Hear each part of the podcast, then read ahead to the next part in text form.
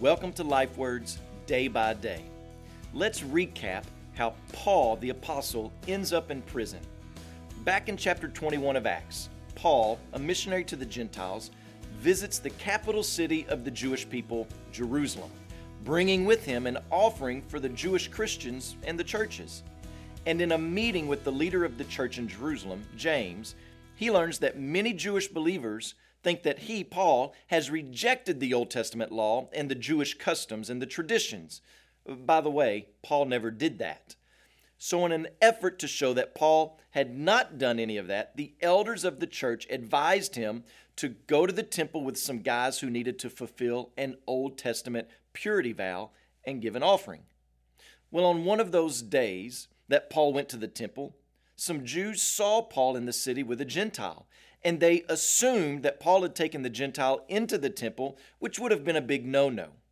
Now, if you'll remember, the Jews who made this accusation, they were from Asia.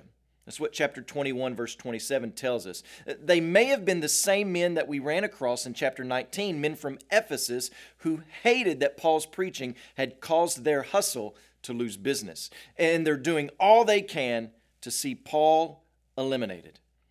But all of this is a false accusation, which led to Paul receiving a beating, which led to Paul being arrested, which led to Paul confronting the crowd, which led to Paul confronting the council of the Pharisees and the Sadducees, and then spending several nights in jail.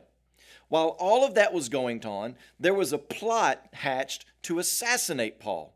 The plot was discovered and it was told to Paul's guard. So Paul was whisked away to Caesarea, where he stood trial before Felix the governor, giving such a bold and clear gospel witness that Felix was terrified of the news he was hearing about the coming judgment, so much so that he interrupts Paul and leaves the room.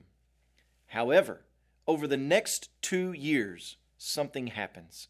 Listen to the text Acts chapter 24, verses 26 and 27.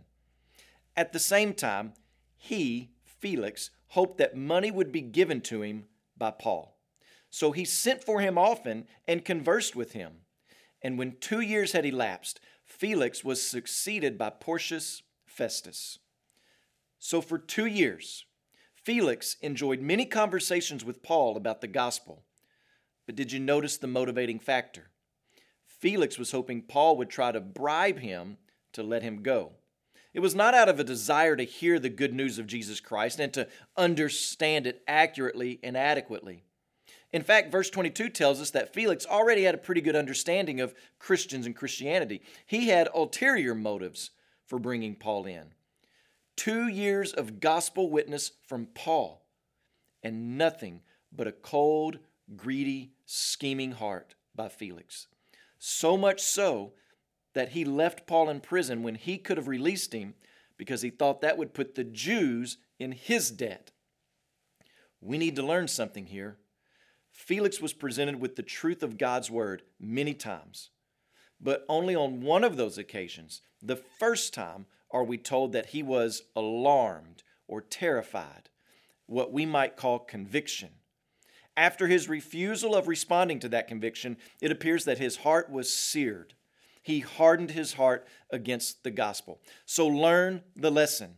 When the Spirit convicts, respond in trust and obedience. You may never get the conviction again. Salvation is of the Lord, and He is under no obligation to accommodate your schedule. So when He creates a divine appointment, seize it. Trust Him now. Trust the work of His Son on behalf of believers now. Trust His promises now. Cry out to Him now. We pray that you do that day by day. So today, pray for the creative access missionaries in India. And also remember the Kekchi Life Word broadcast in Guatemala.